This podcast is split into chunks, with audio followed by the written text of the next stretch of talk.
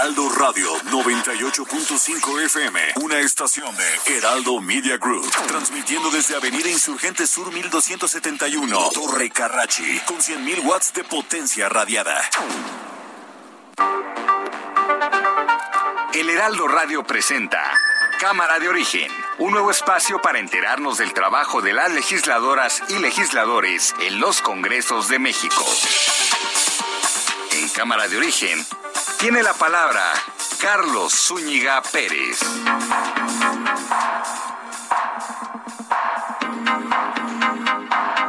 Tardes, las cuatro en punto. Gracias, muchas gracias por acompañarnos en esta nueva emisión de Cámara de Origen en este día viernes 27 de agosto de 2021. Les habla Carlos Zúñiga Pérez. Mucha, mucha información que tendremos el día de hoy. Tenemos la resaca de lo que ocurrió ayer, los cambios en el gabinete y la llegada de Olga Sánchez Cordero al Senado de la República, ya como presidenta electa de la mesa directiva y con todos los trabajos que están encabezando. Está la plenaria de los legisladores de Morena y también mucha información que ocurre precisamente a esta hora. Hasta las 5 estaremos con usted. Por lo pronto vamos a escuchar cómo va la información a esta hora del día. La gente de Chiapas impide al presidente llegar a su mañanera.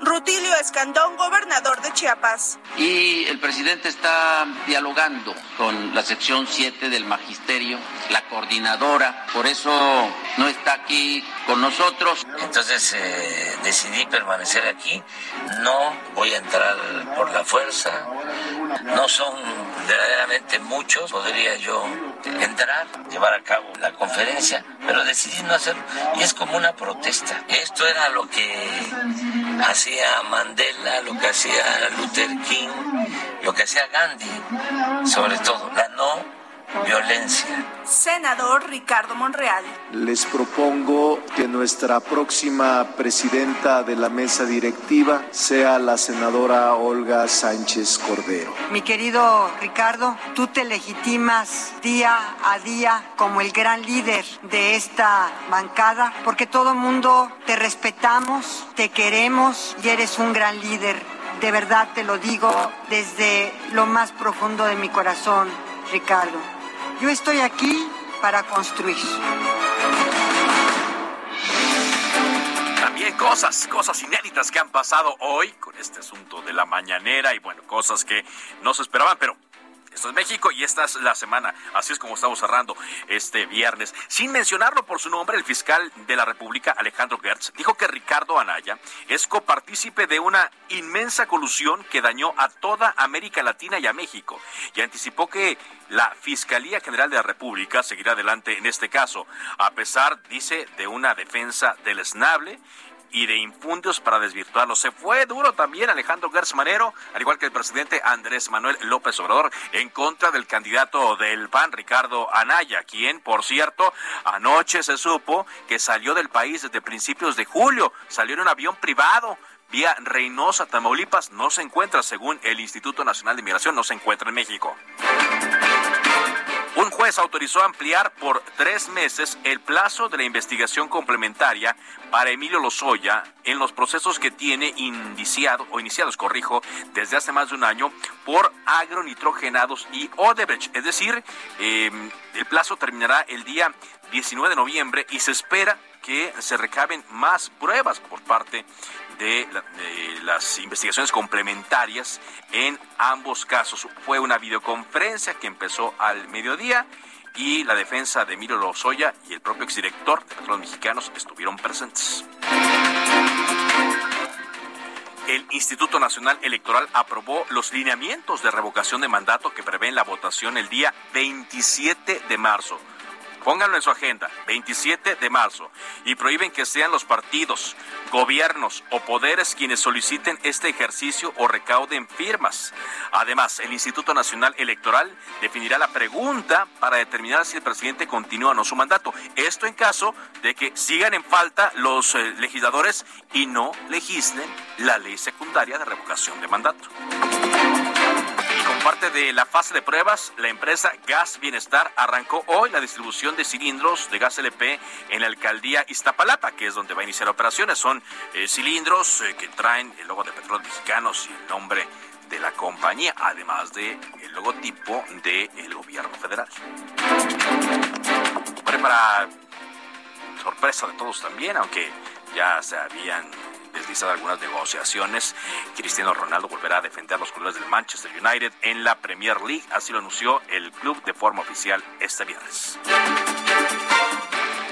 Bueno, pues vámonos contigo directamente, Paris Salazar. Esta situación inédita que se vivió hoy en la mañana allá en Chiapas, donde el presidente Andrés Manuel López Obrador no pudo llegar al lugar donde se iba a ofrecer la conferencia de prensa mañanera porque integrantes de la de la Coordinadora Nacional de Trabajadores de Educación, maestros, bueno, ellos dicen que son maestros, no le permitieron el paso. El presidente ya se encuentra en San Cristóbal de las Casas, donde habló sobre este asunto, pero cuéntanos todo. París, París Salazar, enviado especial allá a Chiapas. Escuchamos. Buenas tardes, Carlos, amigos, amigas de Aldo de México. Así es, es que por primera vez en dos años y medio de gobierno, una protesta impidió que el presidente Andrés Manuel López Obrador encabezara la conferencia de prensa matutina y también el gabinete de seguridad. Que minutos antes de las seis de la mañana, unos 200 integrantes de la Coordinadora Nacional de Trabajadores de la Educación y Normalistas de Matumaxá bloquearon el paso de la camioneta del presidente López Obrador en demanda de un diálogo para mejorar las condiciones de trabajo. Y es que la camioneta del presidente se quedó a 10 metros de la entrada de la séptima región militar en Tuxtla Gutiérrez, Chiapas, donde se realizaría esta reunión del Gabinete de Seguridad y la conferencia matutina. El presidente escuchó las demandas, sin embargo, dijo que no aceptaba chantaje de ningún grupo ni de ninguna organización. Escuchamos al presidente López Obrador. Ya, nada más para que aquí me quedo. Por eso, presidente. me quedo. Por eso, presidente. Con todo respeto, presidente. sí, yo no acepto chantaje. No, no, no, no es chantaje, presidente. ¿Ya le cerró? Dice pues. que no es chantaje, pero ya le cerró el vidrio, no hay discusión al diálogo. No hay respuesta. ¿Qué le llamaríamos a eso? Él sí puede hablar, puede hablar, puede decir lo que él quiera, pero no hay nadie que le pueda decir lo que pretende, lo que se necesita. Me respetan y luego hablamos. Y bueno, a las a, las 7 de la mañana el gobernador de Chiapas, Rudiles Escandón, encabezó la conferencia matutina y en las instalaciones de esta séptima región militar. Y tras permanecer dos horas retenido en un bloqueo de integrantes de la gente, el presidente grabó un mensaje desde su camioneta y minutos después fue transmitido en la pantalla en la explanada del cuartel militar que se habilitó como foro para la transmisión de esta conferencia matutina, donde dijo que no iba a ser rehén de nadie. Vamos a escuchar al presidente López Obrador. Ahora, en la mañana que los maestros ahí nos detuvieron, pude haberles dicho, oigan, este sí, nos vemos el lunes en la Ciudad de México, allá les espero, y pasar, pero no, quise quedarme porque este no son buenos modos y no hay respeto y además siempre los hemos atendido y ellos tienen otros propósitos. Entonces, quise pues eh, protestar, también para no perder la costumbre, porque yo vengo de la protesta durante muchos años. Entonces es que estuve como dos horas ahí, pues no es nada. Y bueno, y es que alrededor de las 8.15 de la mañana, con una demanda del presidente López Obrador, impidió el avance de la camioneta e ingresó a estas instalaciones militares sin que los docentes opusieran resistencia para impedirle el paso al presidente López Obrador. Y bueno, ya escuchábamos las palabras que pronunció el presidente López Obrador en San Cristóbal de las Casas, donde hablaba de que había sido también una manera de protestar el no avanzar, ya que dijo que podía utilizar la fuerza, sin embargo, su gobierno no va a reprimir a nadie, ni tampoco, ni tampoco va a permitir que algún grupo se apodere de las instituciones. Esto fue lo que sucedió esta mañana en Chiapas. Vaya, ¿Y ahorita cuál es el ambiente? París, ¿qué pasó con los maestros? ¿Se, ¿Se quedaron allí en plantón? ¿Se movilizaron a otro lado? ¿Se dispersaron? Minutos después de que, termine, de que el presidente López Obrador ingresó a las instalaciones militares, se comenzaron a dispersar los profesores y ya a la salida rumbo a San Cristóbal ya no había profesores en esas instalaciones militares. El presidente no tuvo ningún problema para llegar a San Cristóbal de las Casas, donde encabezó este evento de reconstrucción. Bueno.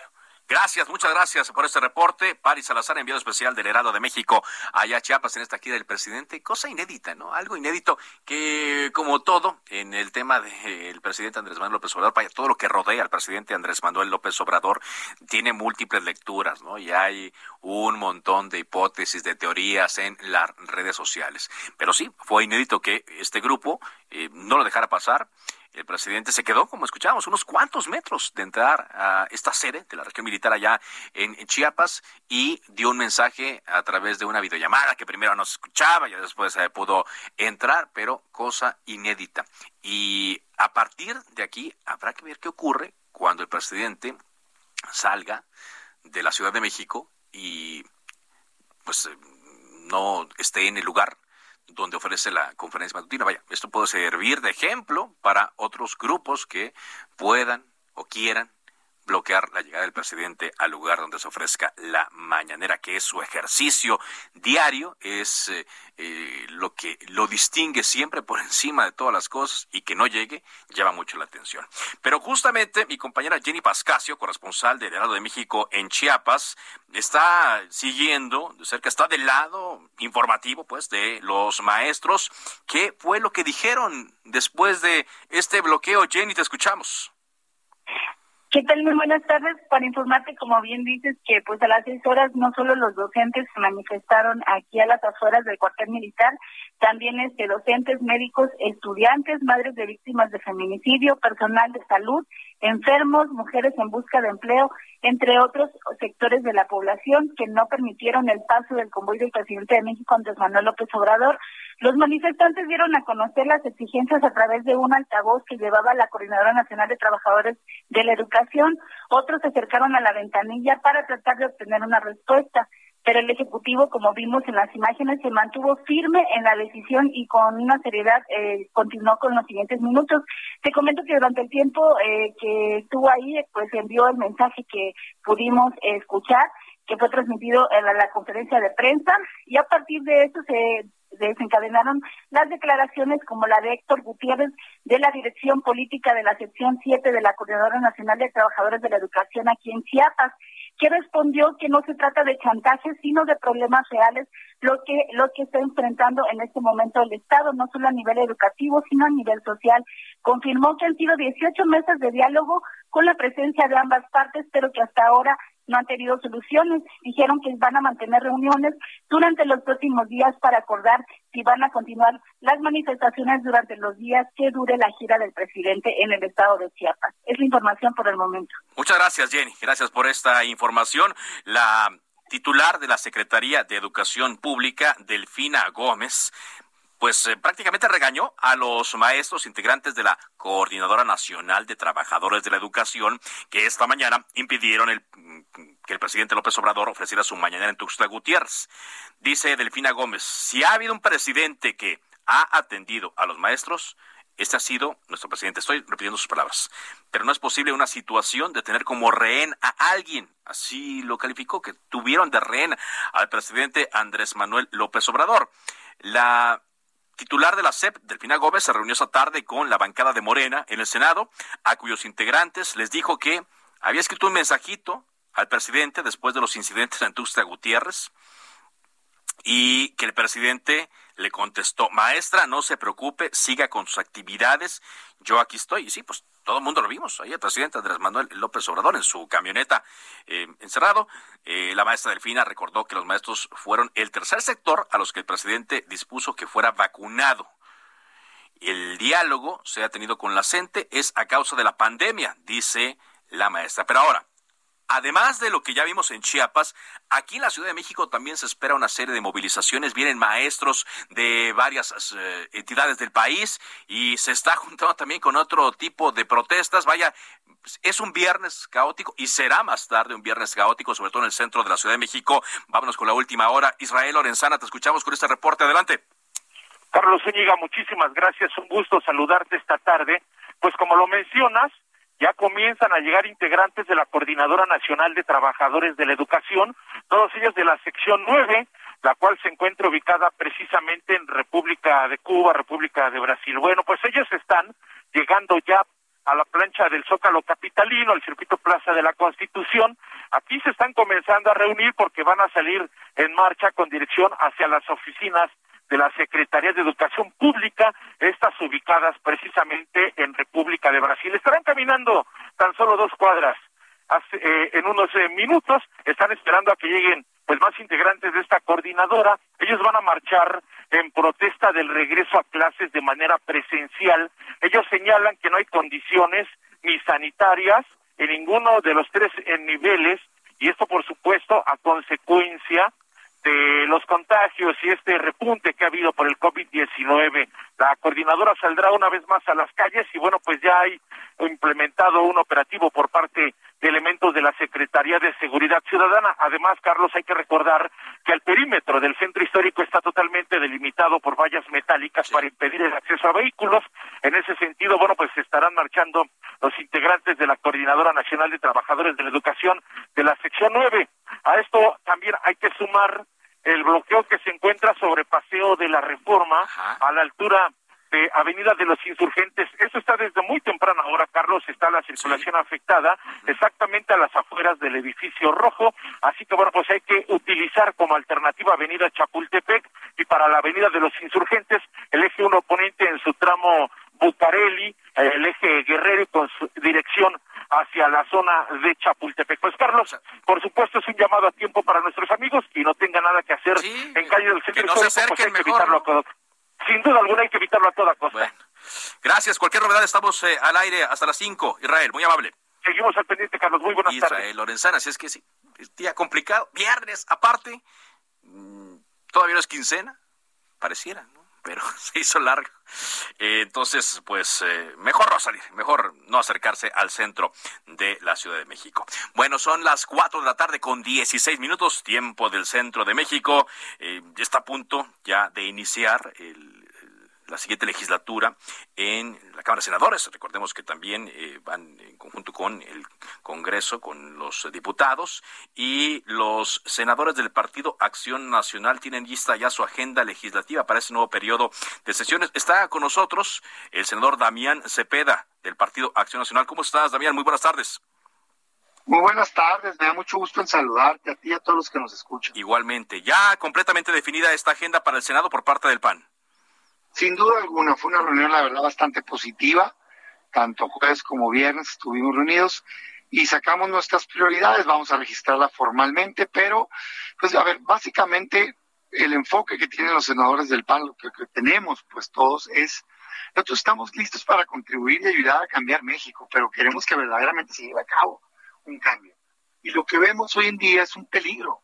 Sabemos un presidente de la República y a un partido morena que están destruyendo nuestro país. O sea, estamos peor en inseguridad, estamos peor en economía, no hay medicinas, están dividiendo el país, hay persecuciones políticas y nosotros estamos determinados a ser parte de la defensa de este país. O sea, bajo ningún motivo, lo decimos claro, vamos a permitir que avancen reformas que destruyan las instituciones. En concreto, no vamos a permitir que desaparezcan el INE ni el Tribunal Electoral. No vamos a permitir que continúen dañando con herramientas autoritarias este, a este país. Y no vamos a dar los votos para que continúen invadiendo otros poderes y órganos autónomos. Que sí queremos promover un mejor sistema de salud. Que sí queremos promover reformas que permitan tener mejor seguridad. Que sí queremos tener una agenda económica que permita que se promueva la inversión, que no se inhiba como hasta hoy, que si queremos promover un ingreso básico que pueda venir a aliviar la carga económica que hoy tienen los mexicanos, fruto de la pandemia del COVID y de la crisis, en fin muchas propuestas que tenemos. pero muchas propuestas, pero como lo hemos platicado aquí, bueno, pues el gobierno federal, la cuarta transformación, como se dice, Morena y sus aliados tienen su agenda y ya van eh, al parecer, al parecer reforzándose. déjeme le haga dos preguntas, senador eh, Damián Cepeda. Primero, ¿cómo ve la llegada de Olga Sánchez Cordero a la bancada de Morena, que es la presidenta de la mesa directiva? Y en este tenor, eh, eh, la, pues la disputa que habrá por la agenda legislativa, tanto de un bando como de otro. Déjame empezar por el segundo tema. Lo hemos dicho siempre. Si el gobierno propone cosas positivas, ahí van a estar los votos del PAN lo hemos mostrado con acciones. Nosotros queremos que le vaya bien a México, pero si proponen cosas que le hacen daño a México, bajo ningún motivo nos vamos a doblar. No los vamos a respaldar, hagan lo que hagan. Eso soy muy claro. Y por eso, ahorita, pues sí tienen votos para mayoría simple, pero los daños grandes se dan con reformas constitucionales y ahí no tienen los votos. Por ejemplo, quieren dar una contrarreforma en materia eh, energética, pues no.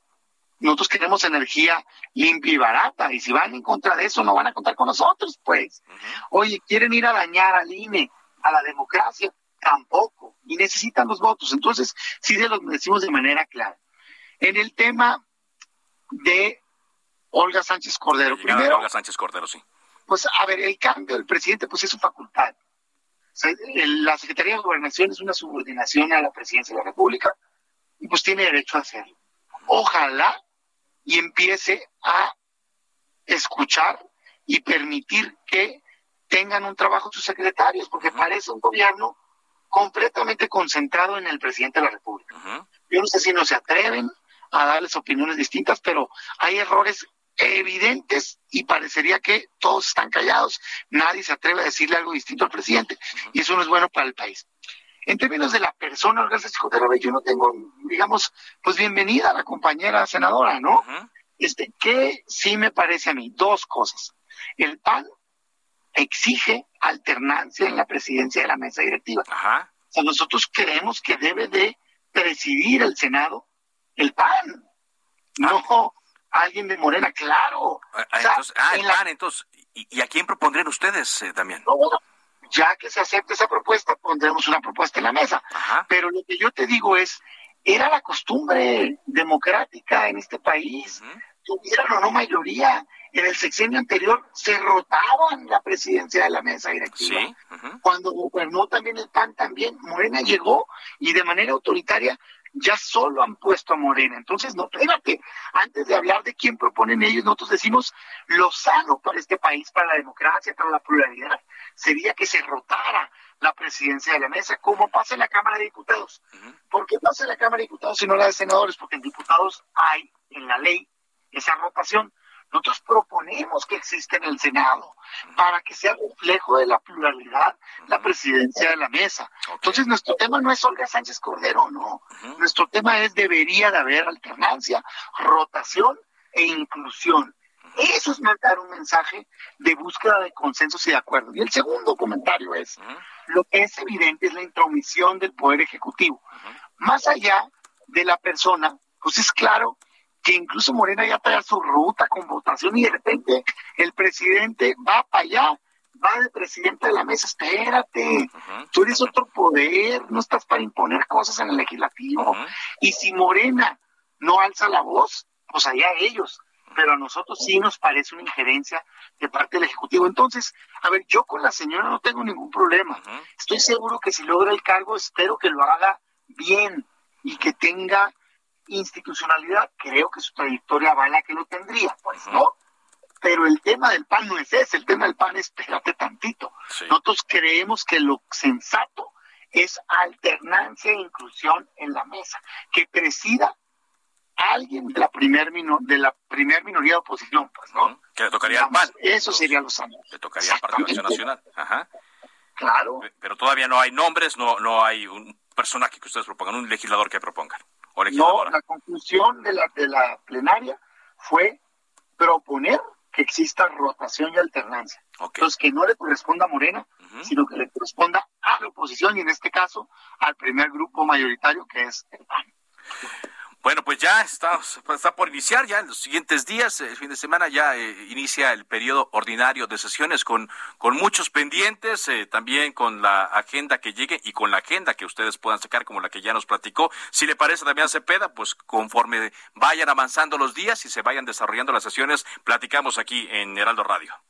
Con mucho gusto, te mando un saludo. Gracias, muchas gracias, Damián Cepeda. Interesante lo que nos dice. Es, ¿Les parece una injerencia del presidente Andrés Manuel López Obrador el que haya enviado a Olga Sánchez Cordero y que se haya dado ya las condiciones, se han dado las condiciones para que, por parte de Morena, para que ella asuma la presidencia de la mesa directiva. Vaya, Morena formalizó su propuesta y propone a Olga Sánchez para presidir el Senado a partir del 1 de septiembre. con la mayoría simple que tiene y con sus aliados puede que así ocurra, pero si la oposición y el bloque de contención que se le conoce tiene otra idea, pues quizá puedan dar la pelea, aunque pareciera, pareciera que no sería así.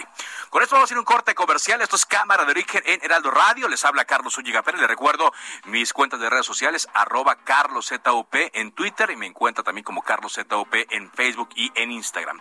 Volvemos después de un corte comercial.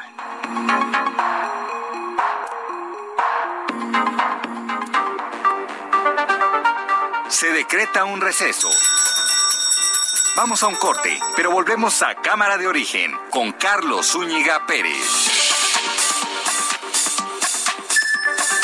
Heraldo Radio.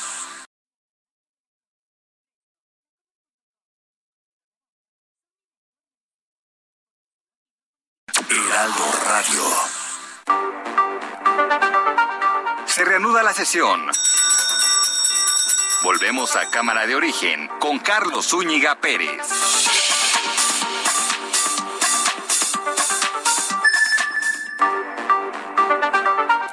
Contacte a Carlos Zúñiga Pérez en Twitter, Facebook e Instagram como arroba carloszup.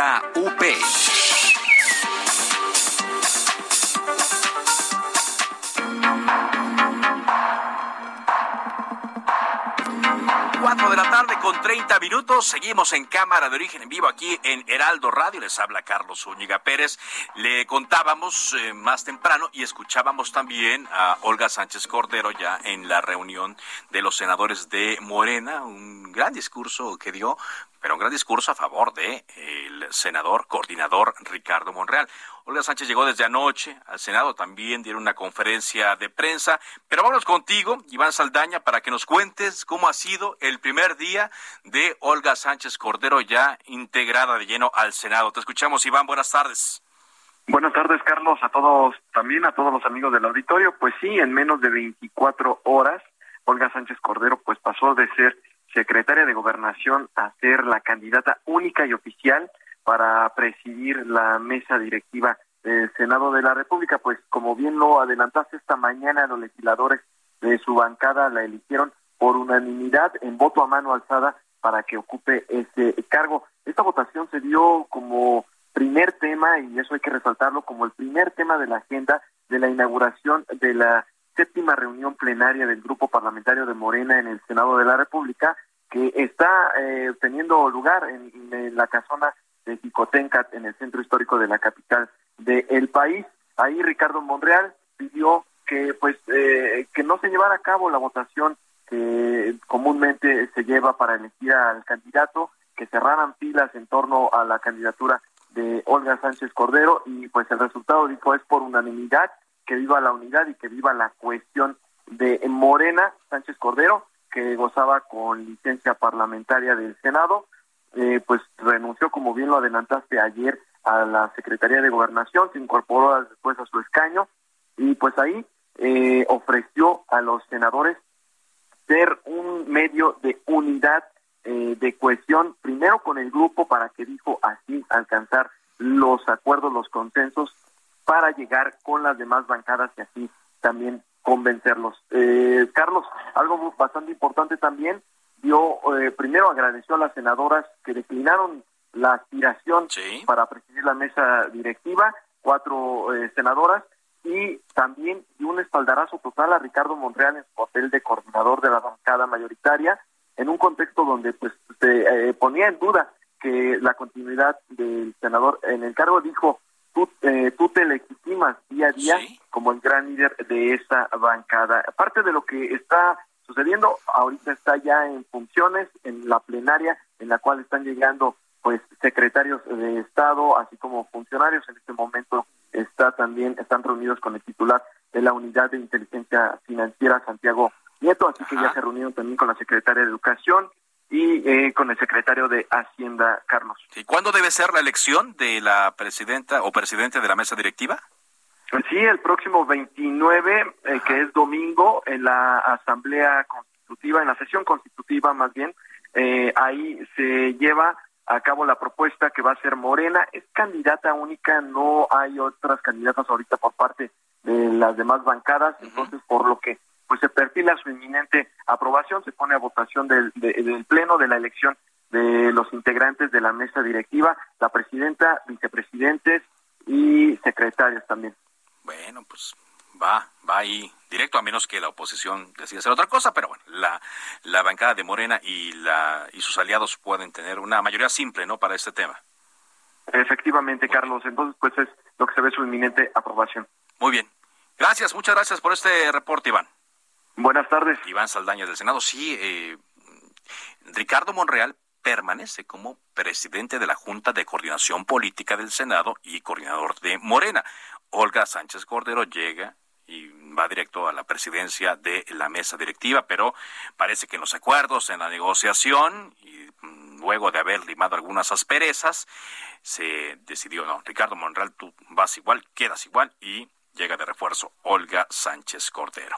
Pero bueno, ayer mencionábamos un nombre, eh, quien podría eh, ocupar la gubernatura eh, provisional del estado de Tabasco, luego de que Adán Augusto López Hernández fue nombrado por el presidente como secretario de gobernación. Para eso tuvo que pedir licencia y el gobernador provisional de Tabasco será el capitán Carlos Manuel Merino Campos. Armando de la Rosa, adelante con tu reporte, Armando. Así es, Carlos, como tú ya lo mencionas, pues este viernes por la madrugada, el capitán Carlos Manuel Merino Campos, quien se desempeñaba como delegado de programas federales, tomó posesión como gobernador sustituto de Tabasco luego de que Adán Augusto López Hernández pidiera licencia por tiempo indefinido para dejar la gubernatura y asumir el cargo de secretario de Gobernación de México. Y es que eh, en ese sentido la designación de Merino Campos fue una maniobra política y legislativa que incluyó en un primer momento solicitar la renuncia del anterior secretario de gobierno de Tabasco, eh, José Antonio de la Vega Asmitia, quien pues bueno, pues tuvo que dejar el cargo, para luego designar a Carlos Manuel Merino Campos como secretario de gobierno por unos cuantos minutos y después el Congreso lo nombró como gobernador sustituto solamente por 60 días y así cumplir eh, con la constitución de Tabasco que indica que si un gobernador pide licencia para dejar el cargo, debe de ser el secretario de gobierno quien asuma la posición. Y pues tras su toma de protesta el gobernador Carlos Manuel Merino Campos ofreció unas declaraciones a las afueras del Congreso de Tabasco donde dijo que pues será el Congreso del Estado quien determine si solamente va a permanecer por 60 días o van a reformar el reglamento de Tabasco para que él pueda eh, permanecer eh, tres años restantes del mandato. Y es que pues será en los próximos días cuando se lleve a cabo una sesión extraordinaria en el Congreso de Tabasco donde los diputados determinen modificar o no la constitución estatal para permitirle a Merino Campos continuar el resto del mandato o eh, solamente por 60 días y nombrar a un gobernador interino. Sin embargo, en una entrevista radiofónica, Adán Augusto López Hernández, quien ahora pues ya ocupa el cargo de secretario de gobernación, señaló que el exsecretario de gobierno de Tabasco, José Antonio de la Vega Asmitia, quien renunció el día de ayer, podría formar parte del gabinete federal. Entonces fue una maniobra pues bastante eh, compleja la que se hizo el día de ayer para nombrar al nuevo gobernador tabasqueño. Ese es el reporte desde el estado de Tabasco. Gracias, muchas gracias, Armando. Pues sí, interesante también. Son dirían en el billar como carambolas, y lo explicaba hoy muy bien también nuestra compañera y querida amiga Marta Naya en su columna de El Heraldo de México, carambolas, y entonces unos se van acomodando, y como en toda carambola hay bolas que quedan lejos y hay unas que quedan fuera, también por completo. Entonces, atentos a lo que ocurra en las siguientes semanas en torno a las posiciones políticas. ¿Cómo ves, Ángel Ángel Arellano? Muy buenas tardes. Buenas tardes. Bien, bien, Carlos. Oye, hace mucho que no juego billar, por cierto. Pues es que estaban cerrados, acuérdate. Sí, estamos, en pandemia todavía, picos altos, etcétera. Aunque pareciera, parecía que ya van bajando un poco, pero no nos confiamos. Nos echamos un partidito, Carlos. Vamos con las más leídas de nuestro portal el heraldo de México.com.mx y fíjate que mucha gente se levantó hoy con la sorpresa, ¿cómo que no hubo mañanera? ¿Cómo que el presidente no Bueno, sí hubo, pero no llegó el presidente. Pero no llegó. Entonces ya mucha gente se metió a informarse en el Heraldo de México y pues ahí está toda la historia de lo que ocurrió hoy por la mañana. El presidente fue atajado por un grupo de profesores de la Coordinadora Nacional de Trabajadores de la Educación, grabó un video, explicó sus posiciones, se comparó con Nelson Mandela, con Gandhi, con Martin Luther King, dice que, dice que el método de la no violencia, y esa es parte de lo que también figura en las tendencias de, en las redes sociales. Uno de los, de los tópicos que está hasta arriba de los, los más... Eh, consultados es precisamente Estado Mayor Presidencial. Hay quienes se debaten, que, quienes debaten entre la conveniencia de haberlo retirado y otros quienes dicen pues ya ven. hubo, mucha discusión ¿no? en torno también a la situación en la que estuvo el presidente durante este tiempo, que si estuvo muy expuesto, que si le pudo haber pasado algo, etcétera. Bueno, pues son lecciones a discutir, ¿no? Más adelante y con base en eso se tomarán, o quizá no, como es eh, la Yo creo que no, Carlos, porque ya acciones, ¿no? que no, o al menos unos dicen está con otro nombre, ¿no? Porque tiene eh, todo, ayudantía. El, todo el equipo. y, justamente otro de los temas que están posicionados es Suburban, porque a, bordo de una camioneta de, esta, de este tipo iba el presidente y ahí se resguardó. Y fíjate que también otro de los temas que está muy en boga es pues uno de los nuevos personajes que vemos en el panorama citadino aquí en la capital de la, de la República. ¿Cuál es? Y en la alcaldía de Iztapalapa, que es el gas del bienestar. Ah, claro. andan por ahí los camiones. Y fíjate que están haciendo pruebas, ¿no? Están una prueba piloto y ya está ahí una cancioncita que traen, ya ves que ahora están con sus con sus bocinas y ya no es este tradicional grito que teníamos todavía, pero aparte tienen sus canciones. Vamos a escucharlo. Ahí nuestro operador nos ¿Del gas bienestar? Del gas bienestar para que no gastes de más, para que puedas ahorrar, ya llegó el gas, ya llegó el gas, el gas que sí puedes pagar,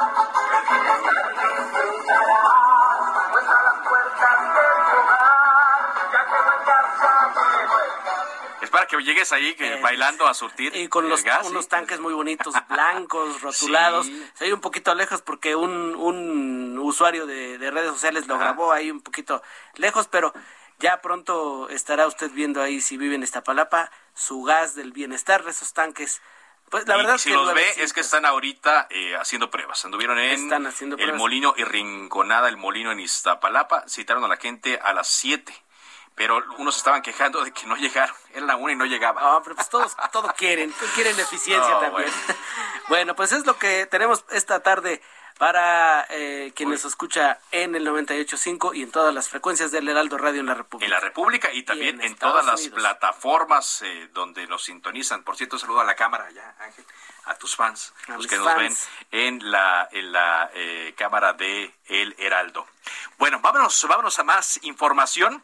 Eh, en Nuevo León, el gobernador electo Samuel García se reunió con diputados federales electos que van a entrar ya en funciones en eh, la nueva legislatura ya este fin de semana. Toma protesta y entran en el periodo ordinario el 1 de septiembre y se formó el bloque Nuevo León. Entonces, eh, estará interesante ver qué ocurrirá. Está con nosotros la diputada federal electa del PRI por Nuevo León, Marcela Guerra. ¿Qué tal, Marcela? Gusto saludarte. Muy buenas tardes. Igualmente, muy buenas tardes, Carlos. Eh, eh, de veras es un placer eh, escucharte y gracias por la invitación a tu programa Cámara de Origen. Muchas gracias, Marcela. Espero que sea la primera de muchas conversaciones. Cuéntanos un poco en torno a este bloque que se formó con el gobernador electo de Nuevo León. ¿Cuál es la intención? Bueno, hace unos días nos reunimos todos los diputados electos del PRI, del PAN, del Verde, del Partido del Trabajo Solo faltó Movimiento Ciudadano porque estaba en credencialización en la Cámara de los Diputados, a fin de conocer o que ellos nos, eh, más bien nos presentaron, junto con el, el, que va a ser el tesorero, que repite, por cierto, que se llama Carlos, Carlos Garza, los programas y proyectos de inversión, eh, de, nos hicieron saber el estatus que guardan los fondos federales que ya no tienen, que no, que ya no tienen ningún recurso, los programas federales cancelados, la reducción de proyectos y de programas de inversión del presupuesto de egresos de la federación, como tú sabes, pues es, la, es el instrumento eh, financiero más importante del país que marca las prioridades eh, financieras y de inversión y en infraestructura, pues de a lo largo y a lo ancho de México. Entonces, en ese sentido, pues el panorama es bastante eh, difícil, son tiempos difíciles, Carlos, que tenemos que enfrentar con buena política y convencimiento y, por supuesto, haciendo un análisis amplio, exhaustivo de la la del estatus que guardan las finanzas nacionales, porque no estamos viendo en Nuevo León absolutamente recursos para hacer frente a todo lo que viene, especialmente post pandemia. Mira, en estos momentos, tú lo debes de saber, eres un hombre de comunicación, lo que importa son tres cosas, lo que le importa a la gente son tres cosas, la recuperación económica, porque ha estado la gente muy golpeada, no solo es en Nuevo León, sino en otras partes, en todo el país. Eh, falta del empleo, las pymes eh, han cerrado un millón de pymes de, de, lo que son las pequeñas y medianas empresas que generan y que sostienen la economía de este país. Y bueno, sin duda, en. Eh, se cortó un poquito la, la comunicación. estatal. Ajá. Sí, bueno, debe de establecer un Sí, bueno, sí. aquí estamos, aquí estamos, aquí estamos, aquí estamos, sí, Marcelo, sí. El gobernador electo eh, tiene muy claro que tiene que establecer un plan estatal de recuperación económica que incluye muchos más rubros que el trabajo y la y el y el um, la inversión, uh -huh. incluso la capacitación para el trabajo, no, no solo darle dinero, por ejemplo, a los jóvenes, sino uh -huh. capacitarlos para el trabajo. Nosotros tenemos otra visión en ese sentido, ¿no? Sí. Es diferente a la visión central. Y bueno, también nosotros tenemos el, el, el imperativo de que regrese el seguro popular, porque la gente está desprotegida. Uh -huh en plena eso, pandemia. Pero eso sería pues, muy complicado, ¿no, Marcelo? Digo, porque hemos visto el desprecio que tienen sobre ese antiguo programa. Sí, bueno, lo que pasa es que no se trata de desprecio, sino se trata de que si tú creas un programa nuevo en sustitución de uno que tú eliminas, en este caso el INSABI, pues no lo puedes, ya, ya, ya va un año y no sé cuánto de, de generación de ese nuevo programa que nace sin reglas y sin recursos. ¿No? Entonces, si yo te doy la lista del rosario de todo lo que se ha, eh, de todos lo, los fondos que se han eliminado, uh -huh. no solo para Nuevo León, sino para todos los estados, sí. pues te vas a aterrar, uh -huh. ni para qué te digo. No, va a empezar el Fondé, ¿no? Que ahorita hace mucha falta, ¿no? Bueno, ahorita lo que está más en boga, pues tú sabes que se ha politizado muchísimo todo lo de lo, lo de atención y mujeres en niños con cáncer y uh -huh. con justa razón. Uh -huh. También lo de las estancias infantiles, pero hay, por ejemplo, lo, el programa de fortalecimiento para la seguridad del Fortasec, sí. lo de prevención del delito, el, el Pronapred, el Fondo de Fortalecimiento Financiero, todo lo del empleo temporal y precisamente en época de pandemia, pues muy importante. Bueno, los comedores comunitarios, el apoyo el, a toda la parte del fondo para los migrantes. Uh -huh la atención a jornaleros agrícolas, programa de inclusión y equidad educativa, en, en, fin, lo de calidad educativa igual. Entonces, digo, son más de son más de 100 programas que se eliminaron, pero de cero, ¿eh? Sí, exacto, y no, y no, y no hay sustitutos. Ahora, Ahora Marcela, en torno al bloque, al bloque ajá. Nuevo León, se les presentaron ahí sí, algunos proyectos. ¿No? Todo esto, todo esto se discutió, sí, porque afecta las finanzas de Nuevo León. Entonces nosotros establecimos el bloque, el bloque de, de, palabra, ¿no? Como somos aquí en el norte, de palabra. De sí. palabra el bloque Nuevo León. ¿Para qué? Para una agenda específica que es el traer recursos económicos a Nuevo León a fin de hacer frente a lo que viene. Solicitud de recursos federales para el, para el año 2022. Sí. ¿sí? Entonces, vamos a dar la batalla. No tenemos la mayoría, pero eso no implica que, que no podamos podamos convencer y que no podamos hacer lo que nos toca hacer, toda vez que tú sabes que la discusión del presupuesto de egresos de la Federación pues es una facultad exclusiva de la de la Cámara de los así Diputados. Es, así es, pero se, Entonces, se, se, se preparan todos ¿eh? para, para, todos para la batalla. Bien, la... Claro. ¿no? Ya lo dijo Moreira y ya lo dijo también Marco Cortés. Eh, va, vamos a presentar un presupuesto alterno, sí. responsable. No se trata de poner un documento para hacer polémica, no. Es vamos a presentar una, una nueva visión estratégica de presupuesto que es, como te digo, muy importante y tiene que ver también con todo lo que, con lo de infraestructura. Por ejemplo, para Nuevo León es vital el agua pero para sí. todo el país, ¿no? Sí, claro. Entonces nosotros traemos, por ejemplo, en boga lo de la construcción de la presa Libertad uh -huh. y en eso pues coincidimos todos los diputados, absolutamente, incluyendo al PT, ¿eh? Que es aliado ¿Por qué? Porque Nuevo pues sí, es aliado Morena, pero es más aliado de Nuevo León. Les voy a decir por qué. Porque aquí viven, aquí nacieron. Sí. ¿Eh? Y, si aquí se quedan sin agua, pues les va a afectar, a tú como a todos. No, bueno, pues sí, nosotros no estamos para estar, este, ahora el agua aquí se paga, aquí no nos regalan nada, todo se paga. Pero sí necesitamos que haya una reciprocidad en lo que a Nuevo León aporta a la federación para que la federación nos retribuya, en el caso de, por ejemplo, la presa Libertad, todo lo que tiene que ver con saneamiento, con la construcción de, de un acueducto que es muy importante para el sur del estado. Ese es un tema de agua. Independientemente de la salud, que ese es otro tema, porque también aquí hay centros de salud que dan atención gratuita a los, a los nuevo leoneses. Entonces, sí estamos hablando de un tema grande y aparte, eh, muy, muy de acuerdo todos en este tema, para los recursos y todo lo que tenga que ver para la reactivación económica de Nuevo León. Las reformas que tengamos que hacer, las vamos a hacer el bloque Nuevo León para Nuevo León.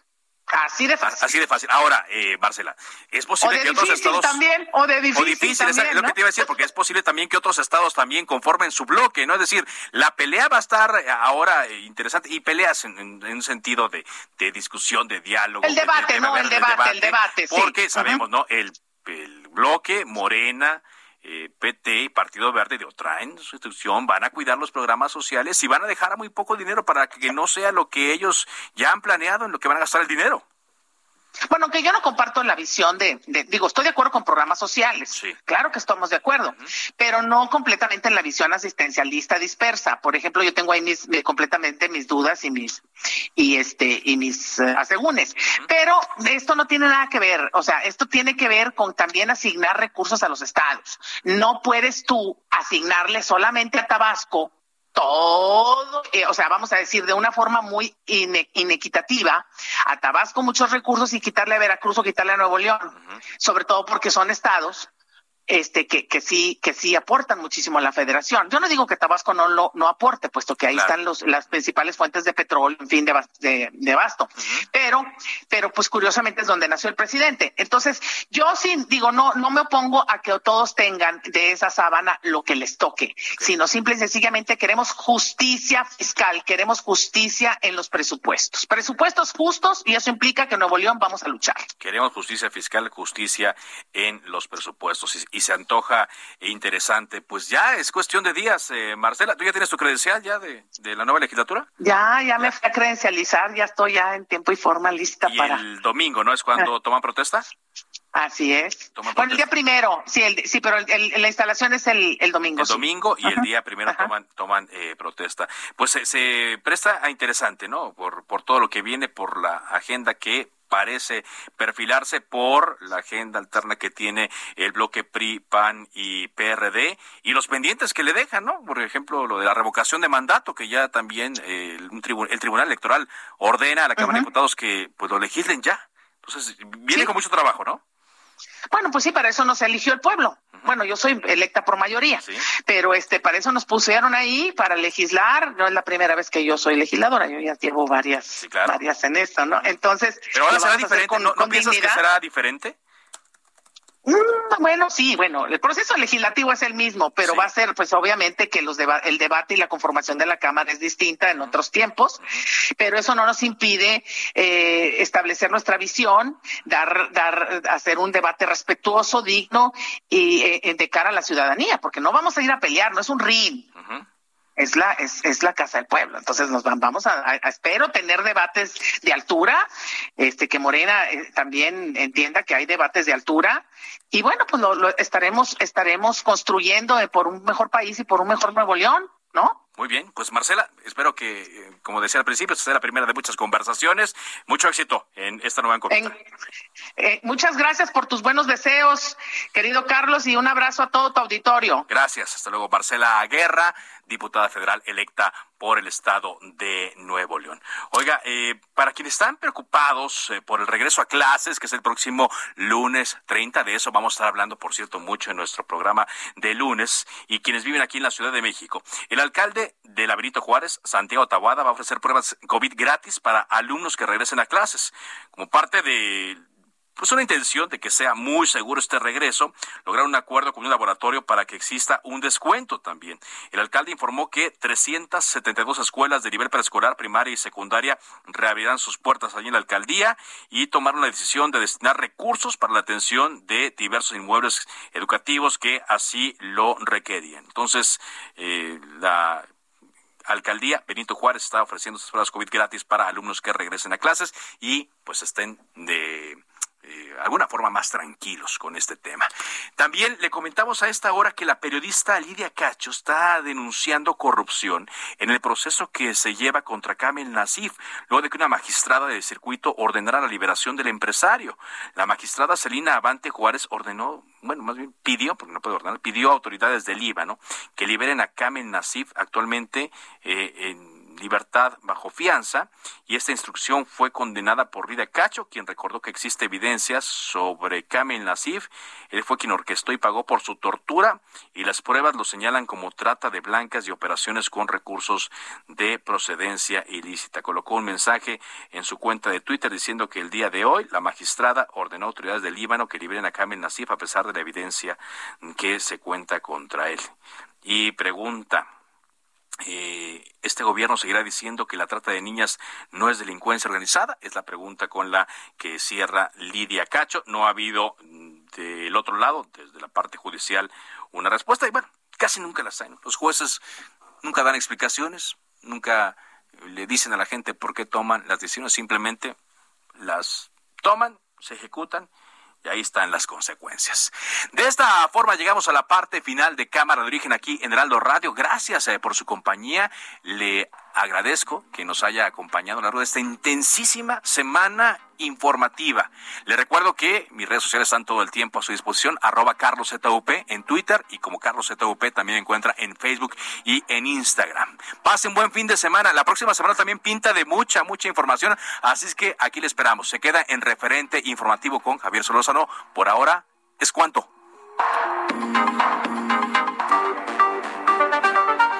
Se cita para el próximo programa. Cámara de origen, a la misma hora, por las frecuencias de El Heraldo Radio. Se levanta la sesión.